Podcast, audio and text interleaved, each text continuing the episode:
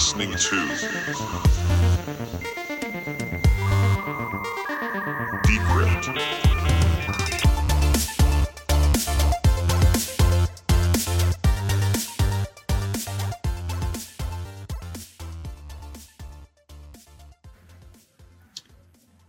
Hey, Tamás, thanks for joining us. Hey, how's it going? Pretty good, pretty good. Um, I'm curious to hear from you. I, I know security isn't necessarily something that a lot of kids, when they're growing up, are sort of aspiring to get into.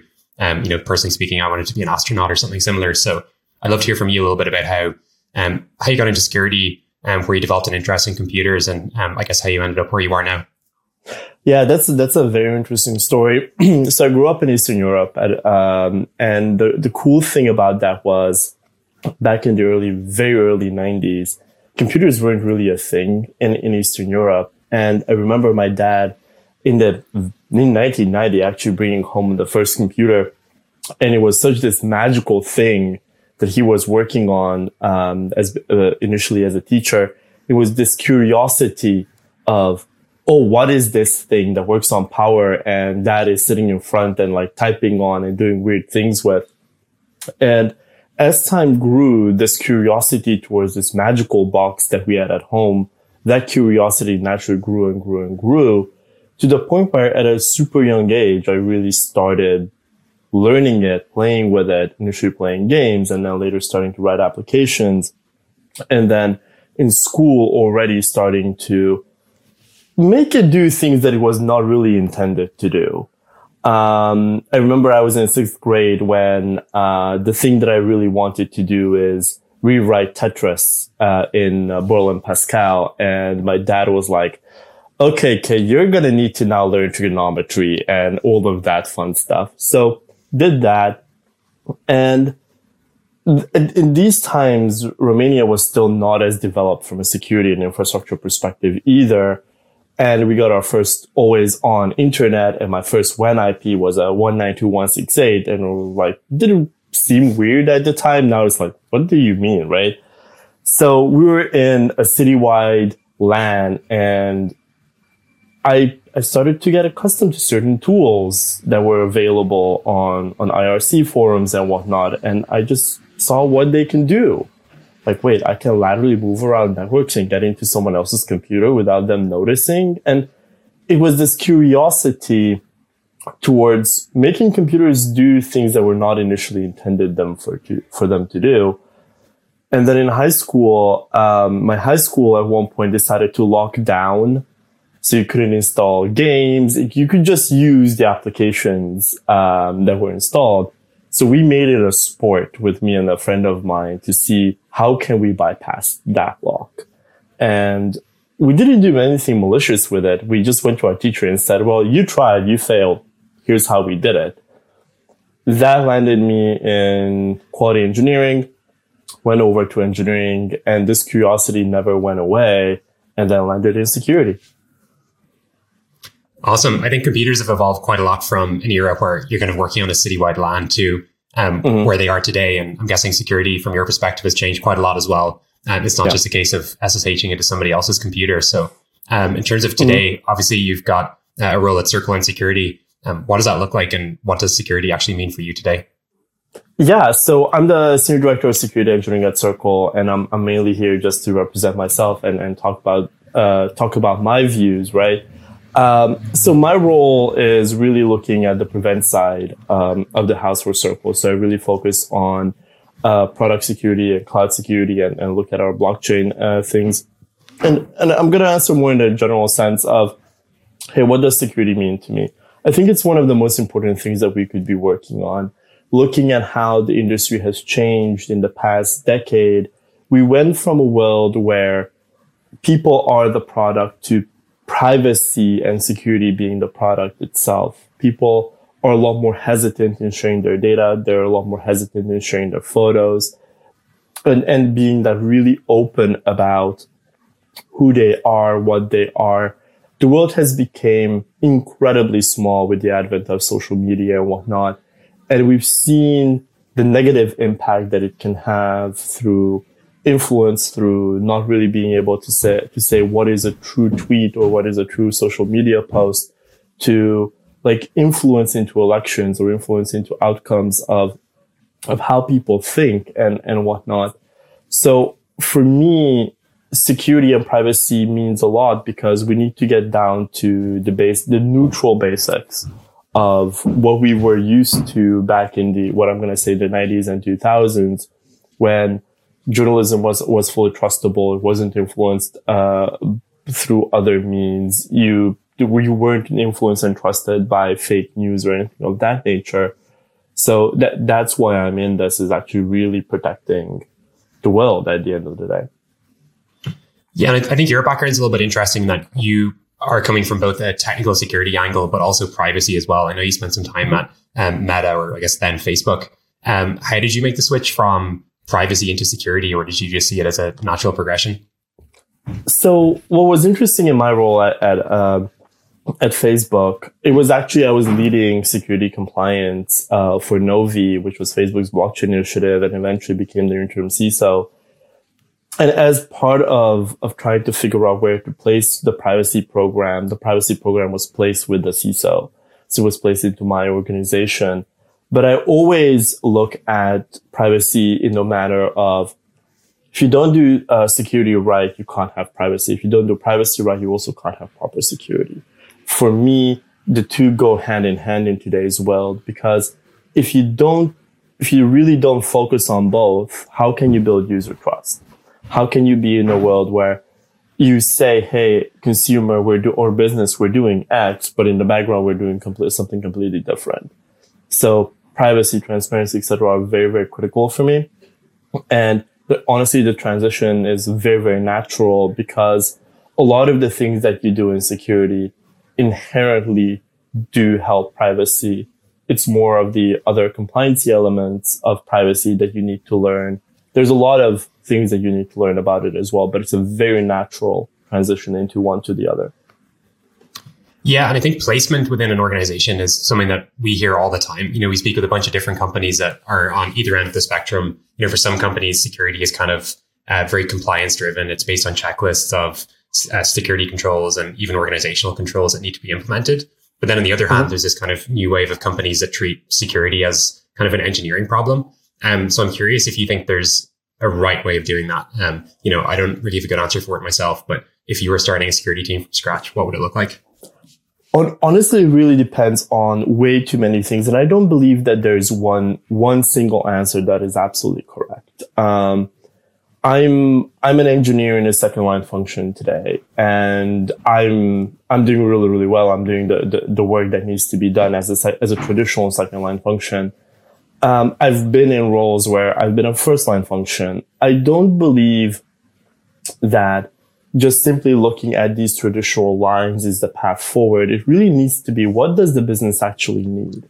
We're in the business of protecting the company and providing inherently oversight on what is going on inside of a business. Whether you label it as first line and say you also operate controls as well as oversight, or you just provide oversight is really going to depend on on the type of business and the type of regulation that is expected.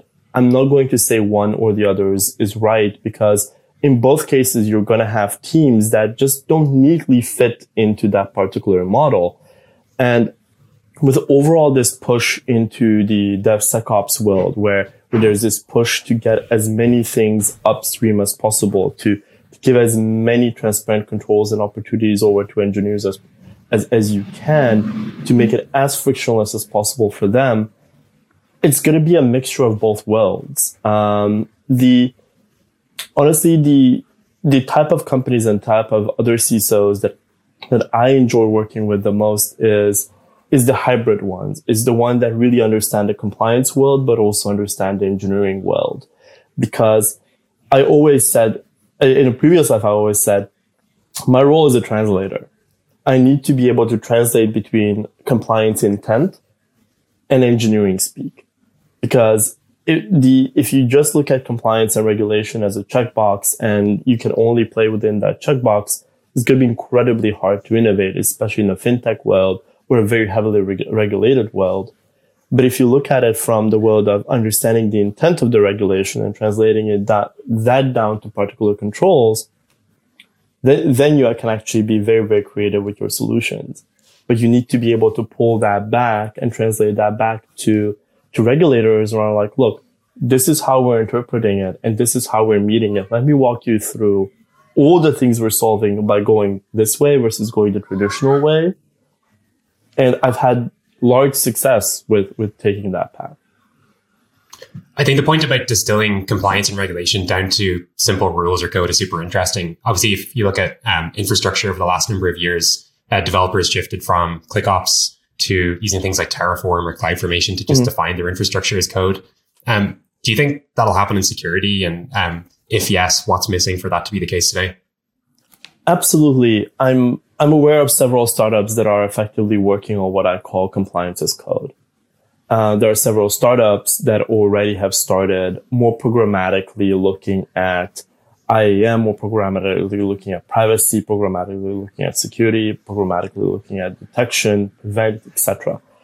Um, what I really think is missing at this point is is a more solid compliance as code company to really come and revolutionize this space of really bringing bringing these tools together in a manner where through a GitHub push, I'm defining what policies matter to me the most, what rules matter to me the most, and what are the automated uh, evidence gatherings that I want to get and parse in an automated manner instead of humans just taking a look at the evidence, etc., and testing that is that is all good.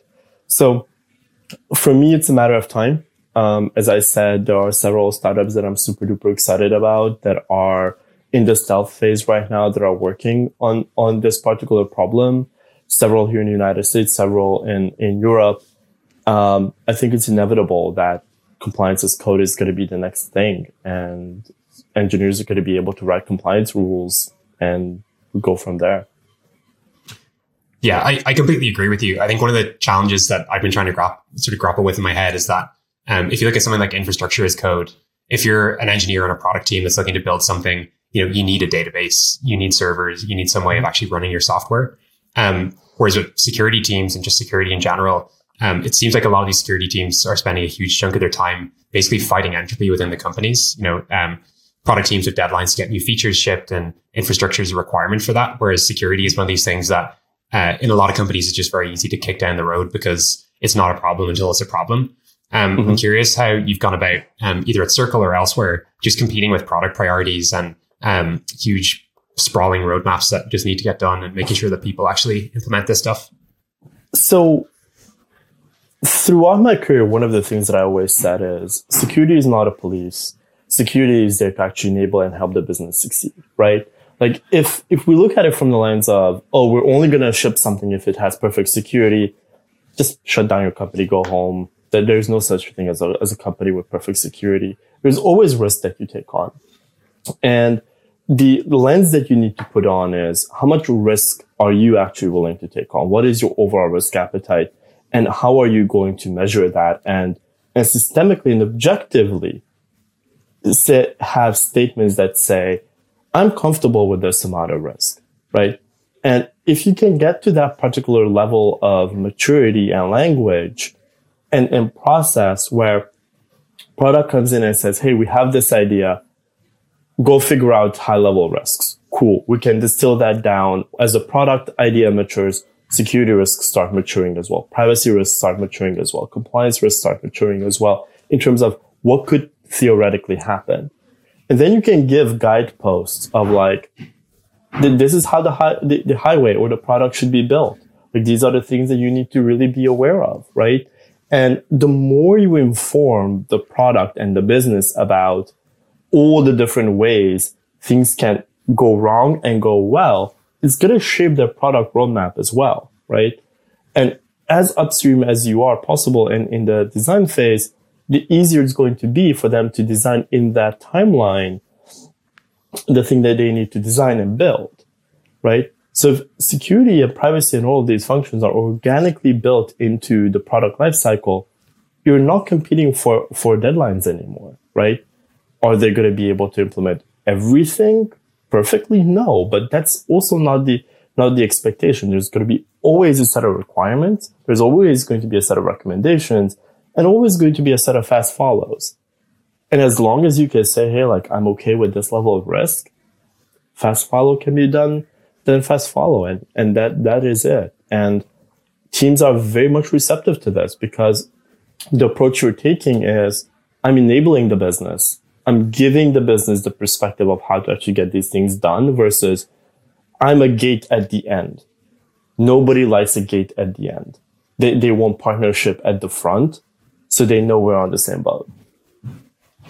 Yeah, something we talk a lot about is day zero security. So just the idea that people integrate security into um, like the fabric of the software that they're building.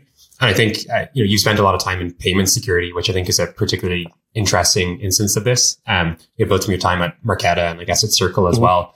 If you're building a new product in, let's call it traditional payments, so you're handling credit card data, um, a lot of the security conversations and ideas stem from things like PCI compliance. Um, but crypto is obviously much newer and um, honestly just doesn't really have this overarching regulatory framework. So uh, one of the sort of phrases that you repeated a lot there was risk. And, uh, you know, risk, I think, is the way that all these new companies, when they're not being kind of overburdened by these compliance regulations, have to think about. So, you know, if you're a two person startup and you want to build your product and you want to launch a debit card, you need to be PCI compliant. So you just follow 300 different controls. But I'm curious in companies that don't necessarily have that um, compliance requirement, how can we encourage them to just think more about um, risk as the core reason that they should do things? Because in a lot of cases, these are company ending events. So, looking at the Web3 ecosystem in general, one of the things that I noticed and was very pleasantly surprised is the industry is a lot more security forward than the traditional Web2 space. I've seen small startups, one or two person startups actually have a surprisingly mature security mindset when it came to actually building their product, way more mature than, a, a, let's say, a, a random startup that just decides to to pull certain tools together and, for example, they they don't care about any specific regulation. I, I know of, a company uh, in in the past that I worked with that uh, was under HIPAA, and HIPAA is self certification right? So while they had the regs, they very well in private back rooms admitted that they're not 100% meeting it, right? So, but in the Web3 world, given how quickly things move and how quickly you're going to get exploited, it's not, not the same thing because you're going to have either a nation state or a hacker or someone come after you really, really quickly and your money is gone and it's gone forever. In, in more the Web2 world, there's a lot more risk and uh, risk appetite overall from what I've seen. So I'm I'm really happy how Web three is, is developing in this sense with with a lot more security mindset.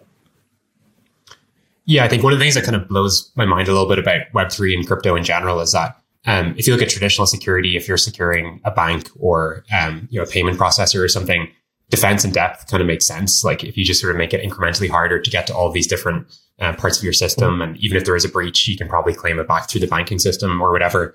If you look at crypto, you know the, the private key is effectively the money. So if you have a wallet and you've a billion dollars in that wallet, um, the security of that just gets distilled down to you know 32 bytes or or maybe even less in certain cases if you're using a, a much older crypto system. Um, it, it, boils down to that much security. So um, to your point, once it's gone, it's gone.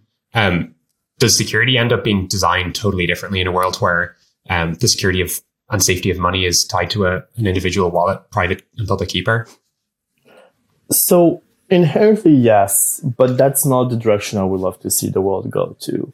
Um, is really like as an example this is my ledger. This is this is my cold storage of funds. This is the thing that has those bytes for the things that i own in the crypto world.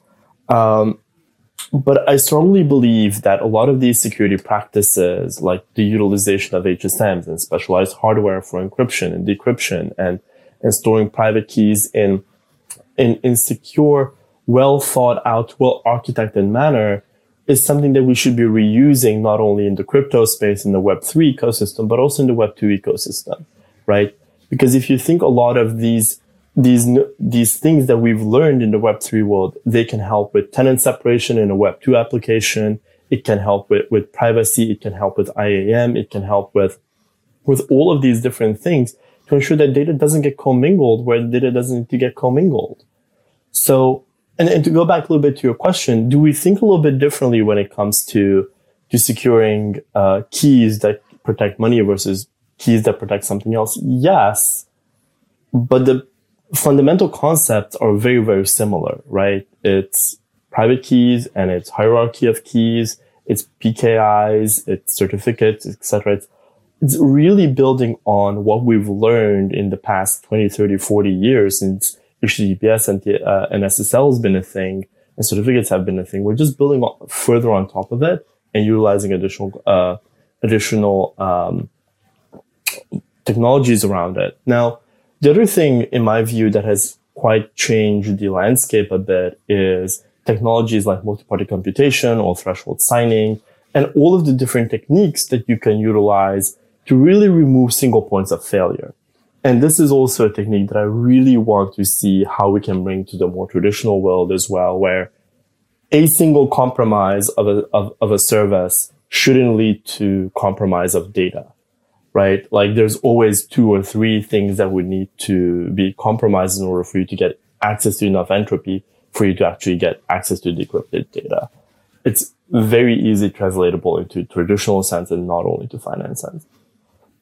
Yeah, because one of the things that people talk about a lot when it comes to crypto is that um, it's more secure, which I think is somewhat true, but it seems that everybody focuses on almost anything imaginable except for the key itself. And yeah, they kind of forget mm-hmm. that keys are kind of the single point of failure here. And I think moving towards things like multi-party computation or Shamir secret sharing or whatever to spread risk is is great. But uh, it brings me back to a conversation that I think we had before, where you mentioned something along the lines of how encryption and IAM are inextricably linked, and that mm-hmm. you know engineering work going forward shouldn't be focused on how you can do more things with keys, but it should be restricting access to keys in the first place, where you're actually authorizing all operations that happen on it. Um, I'd love to hear a little bit more about your views on that and if it's something that you've explored at all from a technical perspective.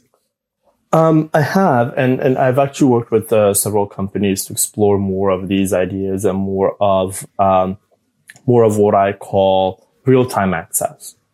Um, the reality is the the way we do just in time access, etc., is what I would call and, and role based access is is I would call almost antiquated we have the computational power to uh, nowadays to do real time analysis and real time and real time views into should Tamás have access to this particular system that you're trying to that I'm trying to let's say either SSH into or the database that I'm trying to access or the data that I'm trying to decrypt, right?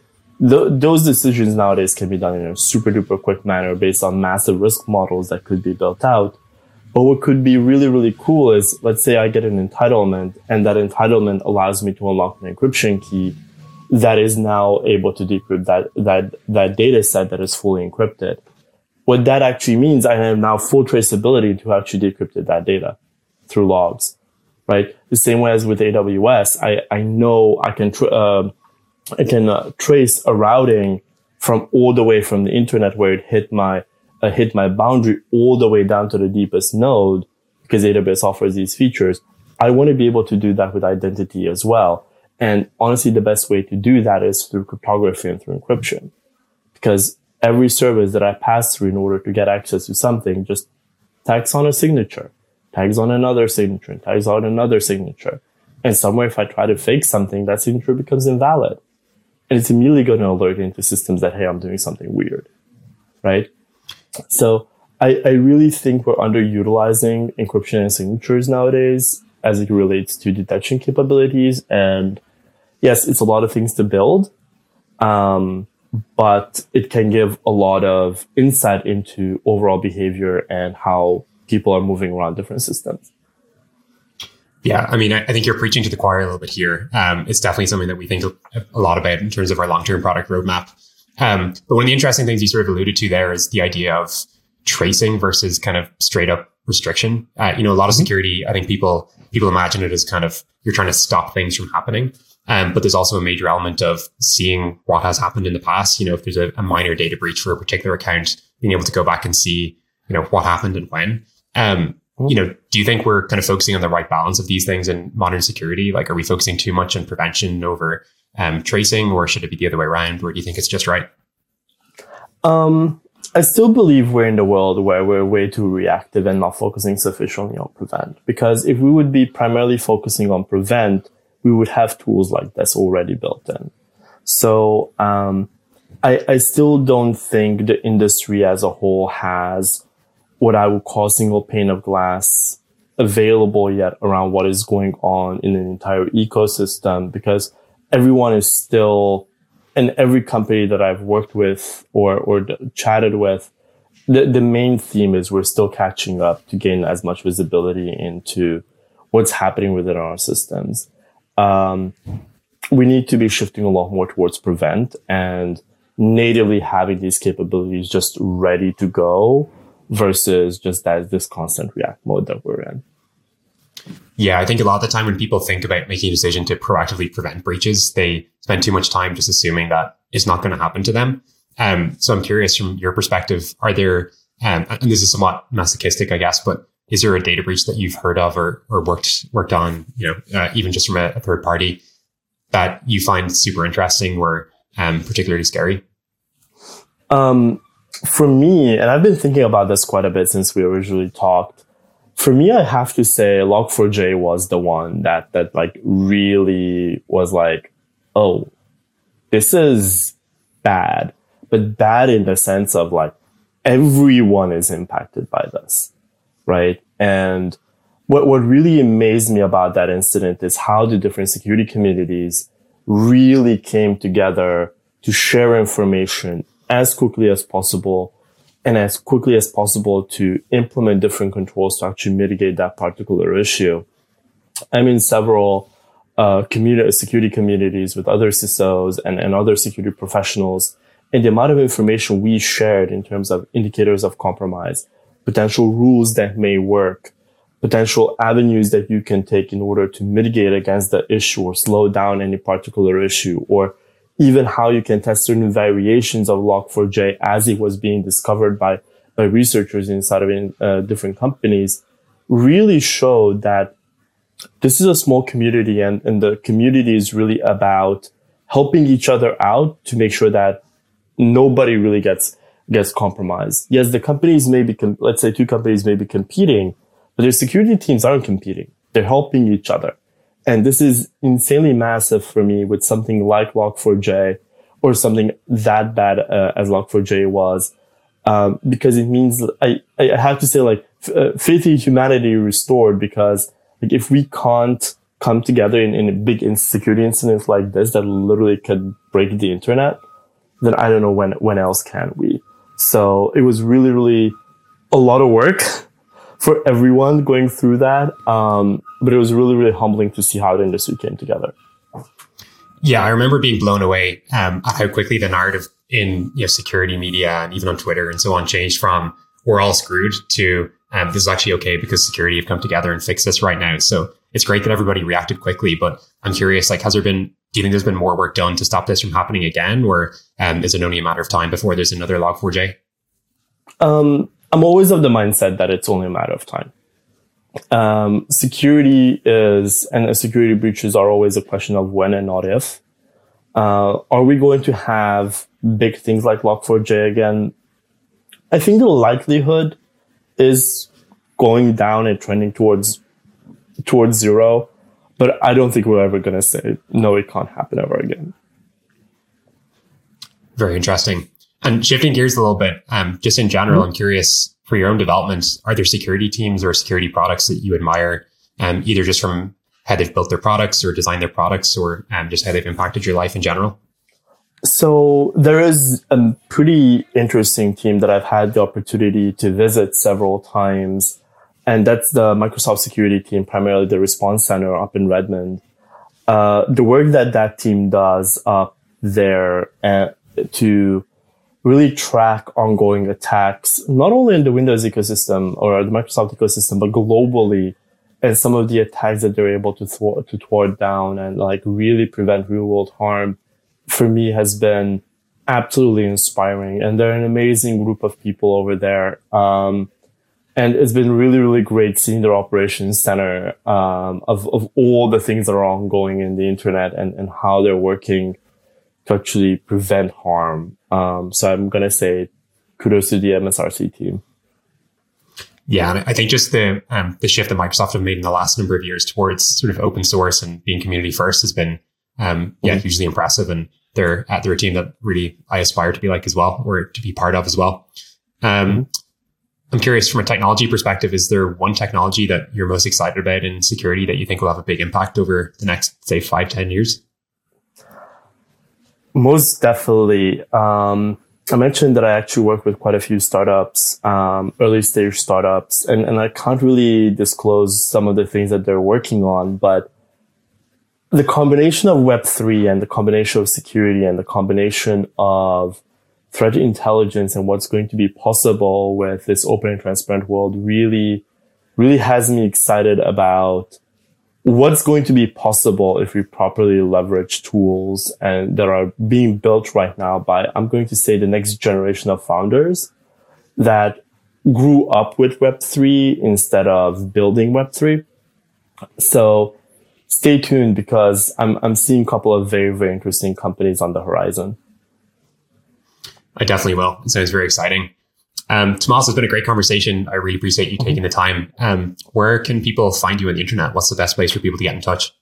Uh, best place, and thank you for having me. Uh, it's been really, really absolutely a pleasure. Best place to find me is LinkedIn. It's Tamás Henning, and also my Twitter is Tamás Henning. Perfect. Thanks, Tamás. Thanks. Decrypt.